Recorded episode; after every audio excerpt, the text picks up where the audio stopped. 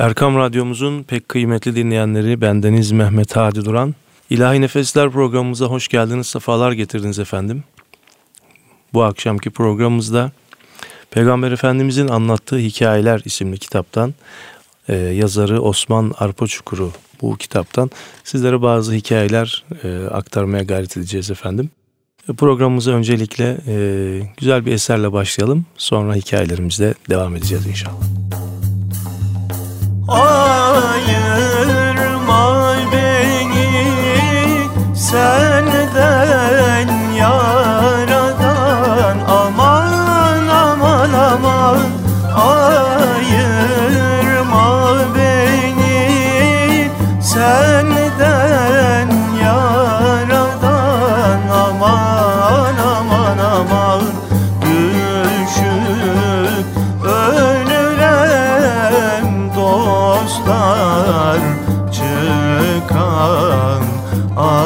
yaram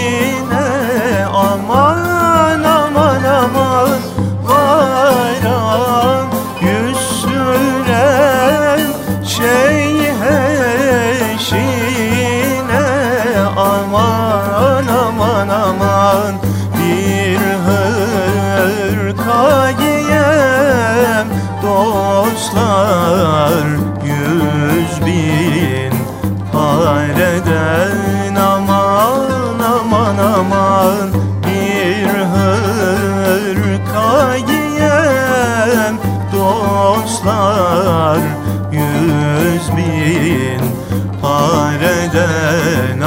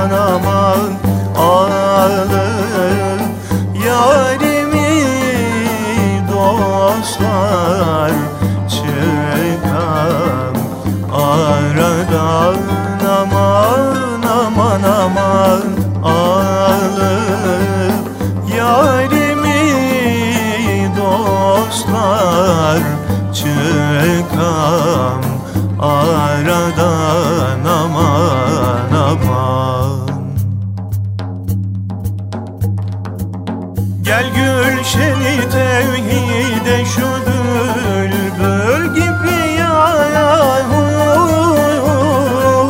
Gel gülşeni tevhide şu bülbül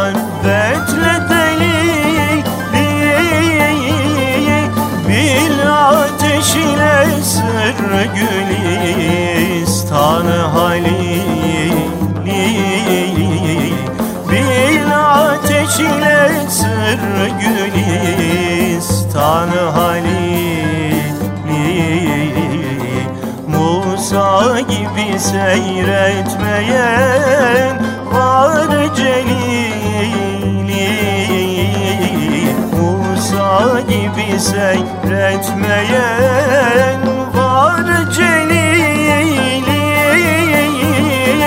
Hülyan olup Allah diyelim Hu diyelim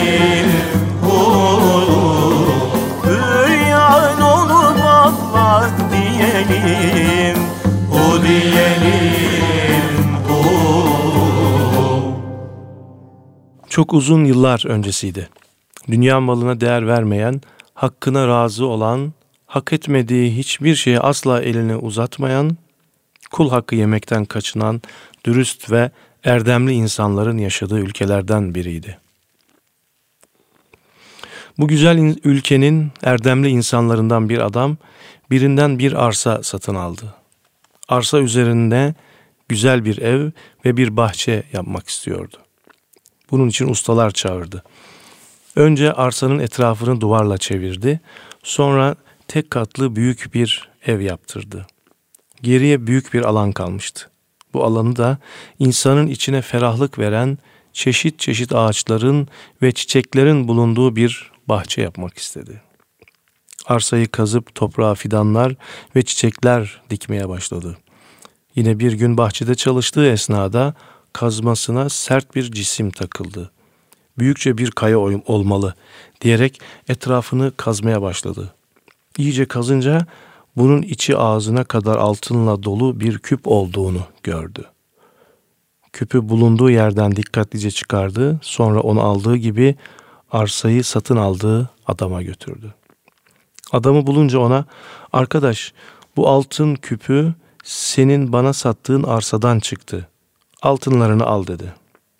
Arsayı satan adam, ben sana arsayı içindekilerle birlikte sattım.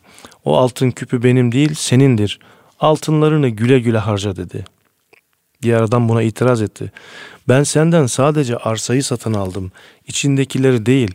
Bu yüzden bu altınlar benim de değil, benim değil, senindir dedi. İtiraz sırası arsayı satan adamdaydı. Olur mu efendim? Ben size arsayı her şeyiyle birlikte sattım. Bu altınlar senindir, al götür altınlarını dedi. İki tarafta altın küpünü almaya yanaşmıyordu. Bir türlü anlaşamadılar. Baktılar ki bu şekilde anlaşamayacaklar. Mahkemeye gitmeye karar verdiler. Mahkemedeki hakim de onlar gibi tok gözlü, dünya malına gönül vermeyen ve asla haksızlığa yönelmeyen biriydi. İki adamı dikkatlice dinledi. Sonra onlara bekar çocuklarınız var mı diye sordu. Bu soruya iki adam da çok şaşırmıştı. Onlar hakime niçin gelmişlerdi? Hakim onlara ne soruyordu? Buna bir anlam veremediler. Arsayı satan adam benim bir kızım var. Arsayı alan adam da benim de bir oğlum var dedi. Bunun üzerine hakim şu kararı verdi. Çocuklarınızı birbiriyle evlendirin. Bu altınların bir kısmını onlara düğün hediyesi olarak verin. Bir kısmını siz kendi ihtiyaçlarınız için kullanın. Kalan kısmını da Allah yolunda hizmette kullanın. Her iki adam da hakimin bu kararından çok memnun kaldı. Çünkü hem aralarındaki anlaşmazlığı çözmüşler hem de arkadaş olarak girdikleri mahkemeden akraba olarak ayrılmışlardı. Tabi bugün keşke böyle e, olaylara şahit olabilsek. Tabi hikayenin bize öğrettikleri var. Elinde bulunanla yetinip fazlasına tamah etmemek ve dünya malına gönül vermemek çok güzel bir davranıştır değil mi? Bu davranışla bezenmiş insanlar çalışıp sahip olduklarının bereketini ve hayrını görürler. Biz de bu erdemli davranışı kazanmak için çaba göstermeliyiz değerli dostlar. Başkasının hakkını yemekten son derece sakınmalıyız. Hakkımız olmayan hiçbir şeye el uzatmamalı, ona sahip olmaya çalışmamalıyız. Bu şekilde davranmanın büyük bir dürüstlük ve erdem olduğunu unutmamalıyız. Başkalarıyla sorunlarımız olduğunda ve bu sorunu o kişiyle birlikte çözemediğimizde güvendiğimiz insanlara danışmalı, onlardan yardımlarını istemeliyiz. Onlar bize bir çözüm yolu bildirdiklerinde de bu çözümün gereğini yerine getirmeliyiz. İnsanları tanımak istiyorsak mümkünse onlarla alışveriş, komşuluk veya yolculuk yapmalı ve nasıl davrandıklarına bakmalıyız. Bizler de her zaman ve ortamda dürüst ve saygın bir kişi olmak için elimizden gelen çabayı göstermeliyiz. Doğruluk bizim huyumuz ve karakterimiz olmalı. Dünya malına sahip olmalı ama asla ona fazla değer verip tutkuyla bağlanmamalıyız. Güzel bir sözde bunu şöyle anlatırlar. Paranı cebine koy, kalbine değil. Çünkü dünya malına tutkuyla bağlanmak insanın sadece kendisini düşünen ve kendisi için çalışan bencil biri olmasına yol açmaktadır. İnsana sorumluluk ve görevlerini unutturmaktadır. Kişiyi başkasına acımayan, şefkatten yoksun bir haline getirmektedir. Böyle insanlar kendi hak ve sahip olduklarıyla yetinmemekte ve daha fazlasını isteyerek başkalarının malına da maalesef el uzatabilmektedirler. Evet, böyle kötü insanların da şerrinden muhafaza olsun, muhafaza etsin Yüce Rabbimiz. Evet, güzel bir eser dinliyoruz efendim. Sonra hikayelerimiz kaldığı yerden devam ediyor. Ben bilmez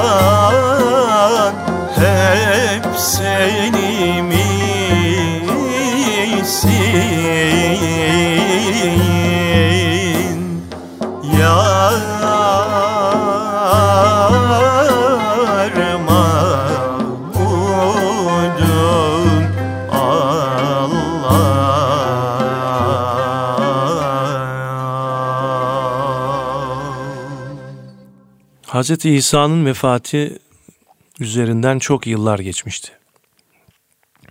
İnsanların çoğu Allah'a karşı görev ve sorumluluklarını unutmuş, onun istediği gibi bir hayat artık yaşamıyorlardı. Böyle bir toplumda Cüreyç adında başarılı bir tüccar vardı. Allah'a karşı dürüst ve ona işten bağlı bu tüccar, insanların bozulmuşluğunu görerek daha karlı bir ticaret yapmak istedi. Bunun için insanların yoğun olduğu şehir merkezinden uzakta sakin bir yerde bir manastır yaptırdı. Ardından da bu, bu manastırda kendini Allah'a ibadete adadı. Cüreyc'in bir annesi vardı. Arada biz arada bir onu ziyarete gelirdi. Cüreyç de bu ziyaretlerinde annesini memnun etmeye ve gönlünü hoş tutmaya çalışırdı. Yine bir gün ibadet ederken annesi çıka geldi. Dışarıdan oğluna seslendi. Ey Cüreyç! Cüreyç ibadete yeni başlamıştı. Ey Rabbim! Anneme mi cevap vereyim yoksa ibadetime devam mı edeyim diye düşündü. Sonra yarım bir ibadetle Allah'ın huzurundan ayrılmanın yanlış olacağına karar vererek ibadetine devam etti. Bu yüzden annesine cevap veremedi. Annesi de dönüp döndü, geri gitti. Ertesi gün annesi tekrar geldi. Cüreyç yine ibadet ediyordu. Annesi her zamanki gibi oğluna seslendi. Cüreyç yine kendi kendine ey Rabbim anneme mi cevap vereyim yoksa ibadetime mi devam edeyim diye düşündü. Sonra yine yarım bir ibadetle Allah'ın huzurundan ayrılmanın yanlış olacağı kanaatiyle ibadetine devam etti. Onun ibadet etmekte olduğunu bilmeyen annesi Cüreyc'in artık kendisine değer vermediğini zannetti. Oğlunun bu davranışı onu çok üzmüştü. Allah'ım kötü kadınların yüzünü görmeden Cüreyc'in canımı canını alma diye beddua etti. Fakat bedduasını son derece şefkatli ve ölçülü biçimde yaptı. Ne de olsa söz konusu olan oğluydu. O bedduasında oğlunun kötü kadınlarla yatıp kalkmasını istemedi. Sadece o kadınlarla karşı karşıya kalmasını istemekle yetindi. İbadete çok düşkün olan Cüreyce bu cezanın yeteceğini düşündü.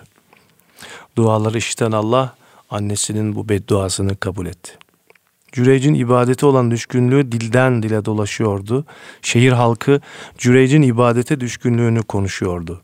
Çok güzel ve alımlı kötü bir kadın da bu konuşmaların yapıldığı meclisteydi. İstersen ben onu baştan çıkarabilirim dedi. Meclistekiler onun bunu yapabileceğine ihtimal vermediler. Yapamazsın o Allah'a gönül vermiş biri. Senin yüzüne bile bakmayacaktır dediler. Kadın öyleyse haberlerimi bekleyin diyerek topluluktan ayrıldı. Doğruca Cüreyc'in manastırına gitti. Cüreyc meclistekilerin dediği gibi kadının yüzüne bile bakmadı. Cüreyc'in manastırında yatıp kalkan bir çoban vardı. Cüreyc'i kandıramayacağını anlayan kadın çobanı ayarttı ve onunla ilişki kurdu. Ondan çocuğu oldu. Kadın çocuğunu dünyaya getirince çocuğumun babası Cüreyç'tir dedi. Bunu duyan halk galeyana geldi. Manastıra doğru yürüdü. Cüreyci hırpalayıp dövdüler ve manastırda yakıp yıktılar. Cüreyç olup bitenden habersizdi. Halkın bu sert tepkisine bir anlam veremedi. Benden ne istiyorsunuz, niçin böyle davranıyorsunuz diye seslendi. Cüreci döven kalabalık sen falan kadınla zina etmişsin, üstelik ondan bir çocuğun da olmuş dedi. Cüreyç, bu apacık, apaçık bir iftiradır. O kadın kötü arzularıyla bana geldi ama ben onun yüzüne bile bakmadım. Benim bu çirkin işi yapabileceğimi nasıl düşünürsünüz? Bebek nerede? Bana bebeği getirin dedi. Bebeği getirdiler. Cüreyç, şimdi bana müsaade edin de namaz kılayım dedi. Namazı kılıp bitirdikten sonra bebeğin yanına geldi. Eliyle hafifçe bebeğin karnına dokundu. Ey bebek söyle senin baban kim dedi. Bebek dile gelerek benim babam falan çobandır dedi. Yeni doğmuş bebeğin konuştuğunu gören halk Cüreyc'in ellerine kapandı. Gözyaşları içinde ondan özür dilemeye başladılar.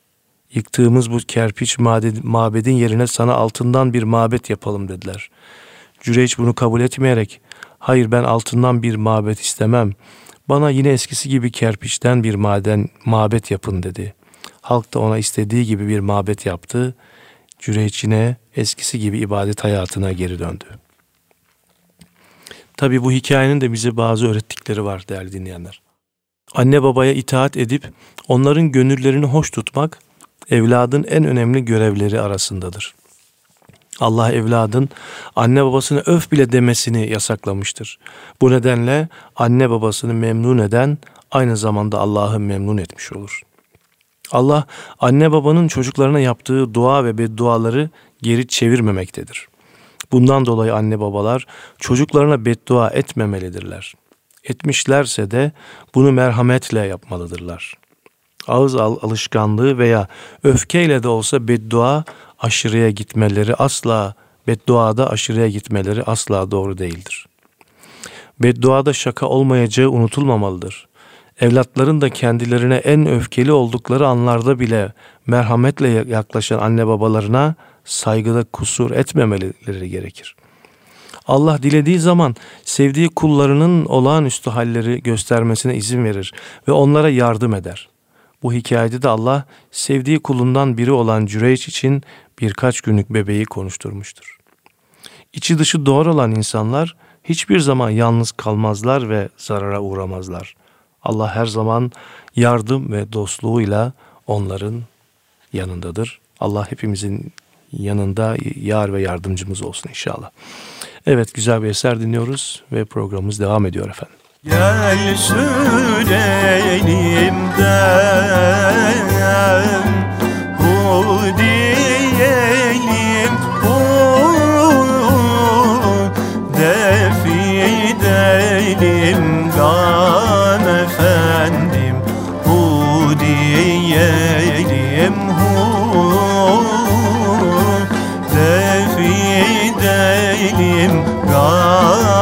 Gam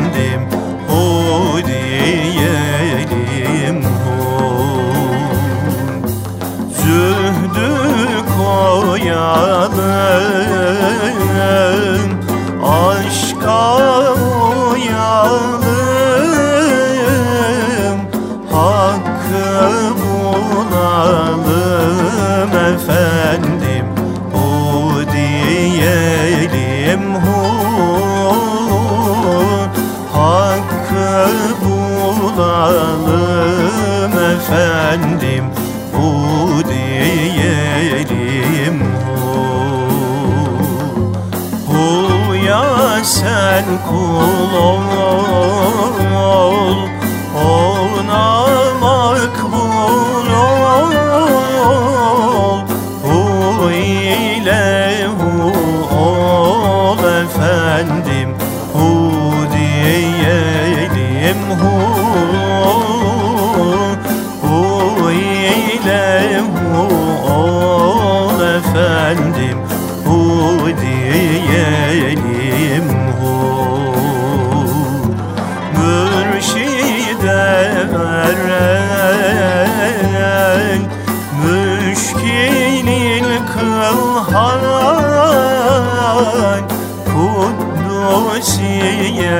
gel efendim Hu diyelim hu Kuddusiye gel efendim Hu diyelim hu Allah insanı yaratmış ve sadece kendisine kulluk etmesini emretmişti. Bu emrin yanı sıra en başından beri insana düşman olan şeytanın kendisini bu kulluktan çıkarmak için kuracağı hile ve tuzaklara karşı onu uyarmış, dikkatli olmasını istemişti. Allah insanlara kendisini en doğru şekilde nasıl tanıyıp kulluk edeceklerini, şeytanın hile ve tuzaklarından kendilerini nasıl koruyacaklarını zaman zaman kitaplar göndererek açıklamıştır. Onlara kendi içlerinden gönderdiği peygamberlerle de bunun pratiğini öğretmiştir. Bu peygamberlerin biri de Suriye Şam bölgesinde yaşamış olan Hazreti Eyyub'dur. Eyüp peygamber uzun boylu, gür saçlı, heybetli ve oldukça zengin bir kişiydi. Çok geniş bir araziye sahipti. Bu arazisinde 500 çift öküzü, 500 kölesi, 500 eşeği, çok sayıda devesi, sığırı ve atı vardı. Birçok da çocuğu bulunuyordu. Eyüp peygamber Allah'a karşı son derece sevgi ve saygı doluydu. Yoksullara merhametli, dulları ve yetimleri kollayan, misafire yedirip içiren, zavallıların yardımına koşan bir insandı. Allah onu bu büyük zenginlik ve müreffeh hayatla, sağlık ve afiyetle, bol mal ve çocukla imtihan etti.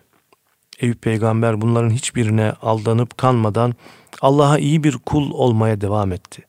Bunun üzerine Allah onun kendisine olan bağlılığını ve tüm insanlığa bu üstün niteliğini göstermek için onu fakirlik ve hastalıkla denedi. Ona 10 yıldan fazla süren çok ızdıraplı bir hastalık verdi.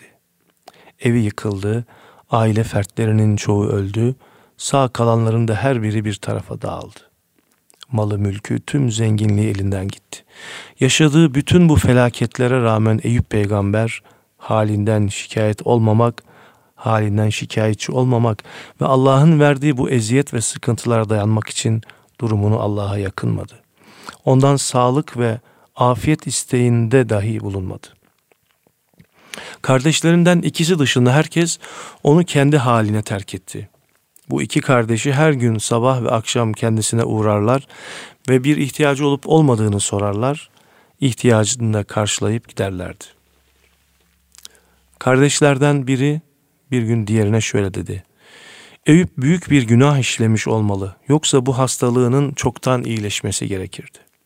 Diğer kardeşi Eyüp peygambere öteki kardeşiyle aralarında geçen bu konuşmayı anlattı. Bu söz Eyüp peygamberin pek ağrına gitti. Çok üzüldü. Hastalığını iyileştirmesi için Allah'a dua etti. Eyüp peygamber yine bir gün tuvalet ihtiyacı için dışarı çıktı. Hanımı elinden tutarak onu tuvalete götürdü. Fakat daha sonra geri dönüp onu onu almakta ağır davrandı. Hanımının ağırdan olmasına çok kederlenen ve kederini içine atan Eyüp peygamber secdeye kapandı. Allah'ım başıma bu dert geldi. Sen merhametlerin en merhametlisisin. Ey Rabbim, İzzetin adına yemin ediyorum ki hastalığımı iyileştirinceye kadar başımı secdeden kaldırmayacağım diye dua etti. Bunun üzerine Allah kendisinden bir rahmet ve kulluk edenler için bir hatıra olmak üzere onun duasını kabul etti. Ona ayağını yere vur diye seslendi. Ey peygamber ayağını yere vurdu. Ayağını vurduğu yerden içilecek ve yıkanılacak soğuk bir su fışkırdı. Su aktı, aktı, gittikçe çoğaldı. Eyüp peygamber bu sudan hem içti hem de yıkandı. Böylece Allah onun yıllardır çekmekte olduğu hastalığını iyileştirdi ve tekrar eski sağlığına kavuşturdu. Eyüp peygamber iyileşmiş olarak geri döndü. Hanımı kendisine doğru gelmekte olan Eyüp peygamberi tanıyamadı ve ona ''Ey Allah'ın kulu Eyüp'ü gördün mü?'' diye sordu.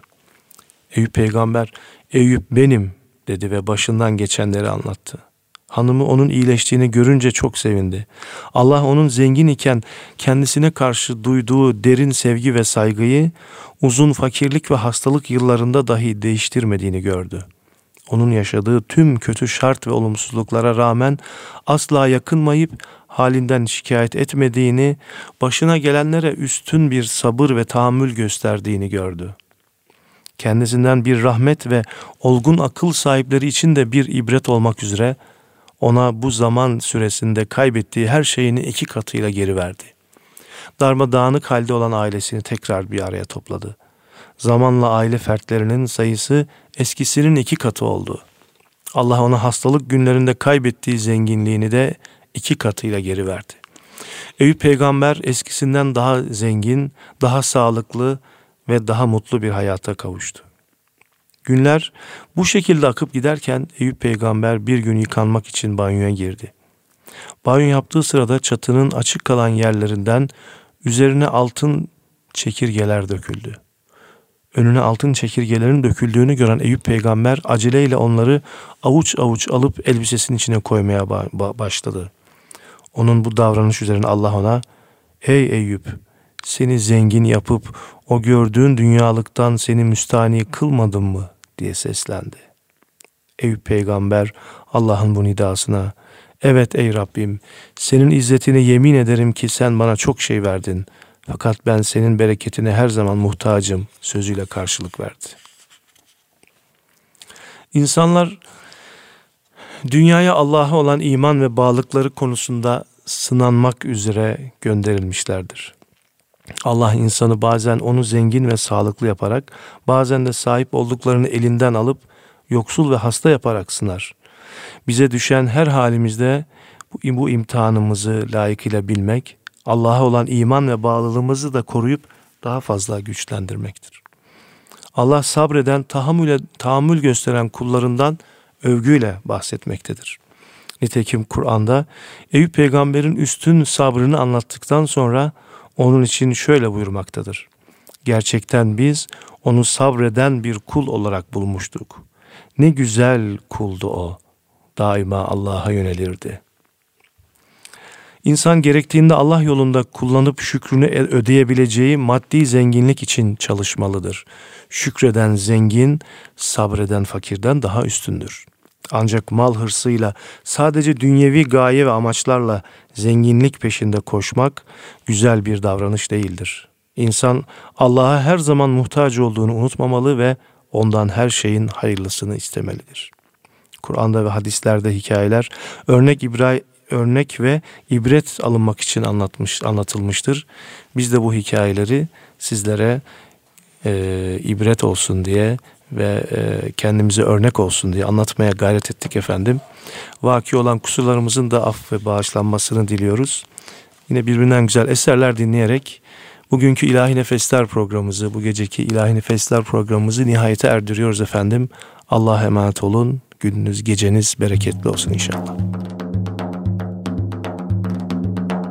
Nice feryat edip zarı kılan ben Nice feryat edip zarı kılan ben Nice bu aşk oduna yakılan ben. Nice bu aşk oduna yakılan ben. Ya hay ya hay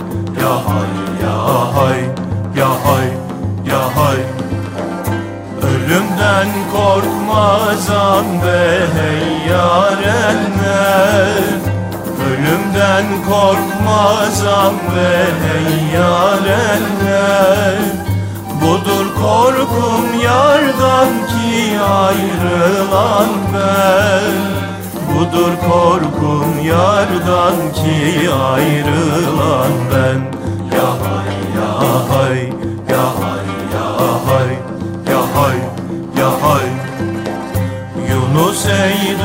senin aşkın yoluna. Yunus eydür senin aşkın yoluna. Varan Mansur gibi berdar olan ben. Varan Mansur gibi berdar olan ben. Ya hay ya hay ya hay ya hay ya hay ya hay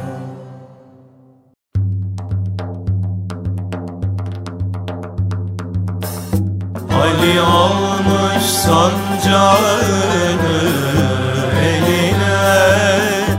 Ali almış sancağını eline.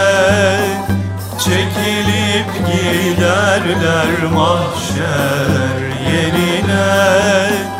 Çekilip giderler mahşer Hasan'ı Hüseyin'i almış yanına. Hasan'ı Hüseyin'i almış yanına. Ah ümmetim diye ağlar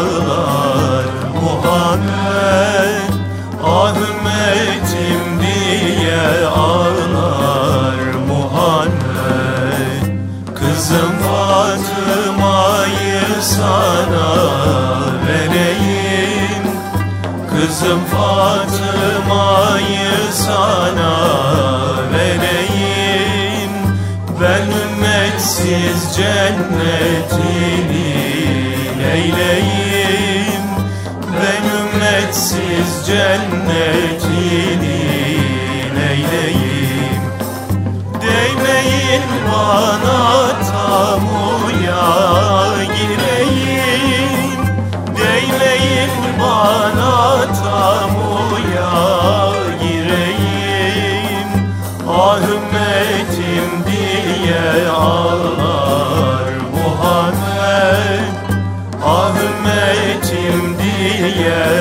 ağlar Muhammed Yunus eydür gelin kadrin bilelim.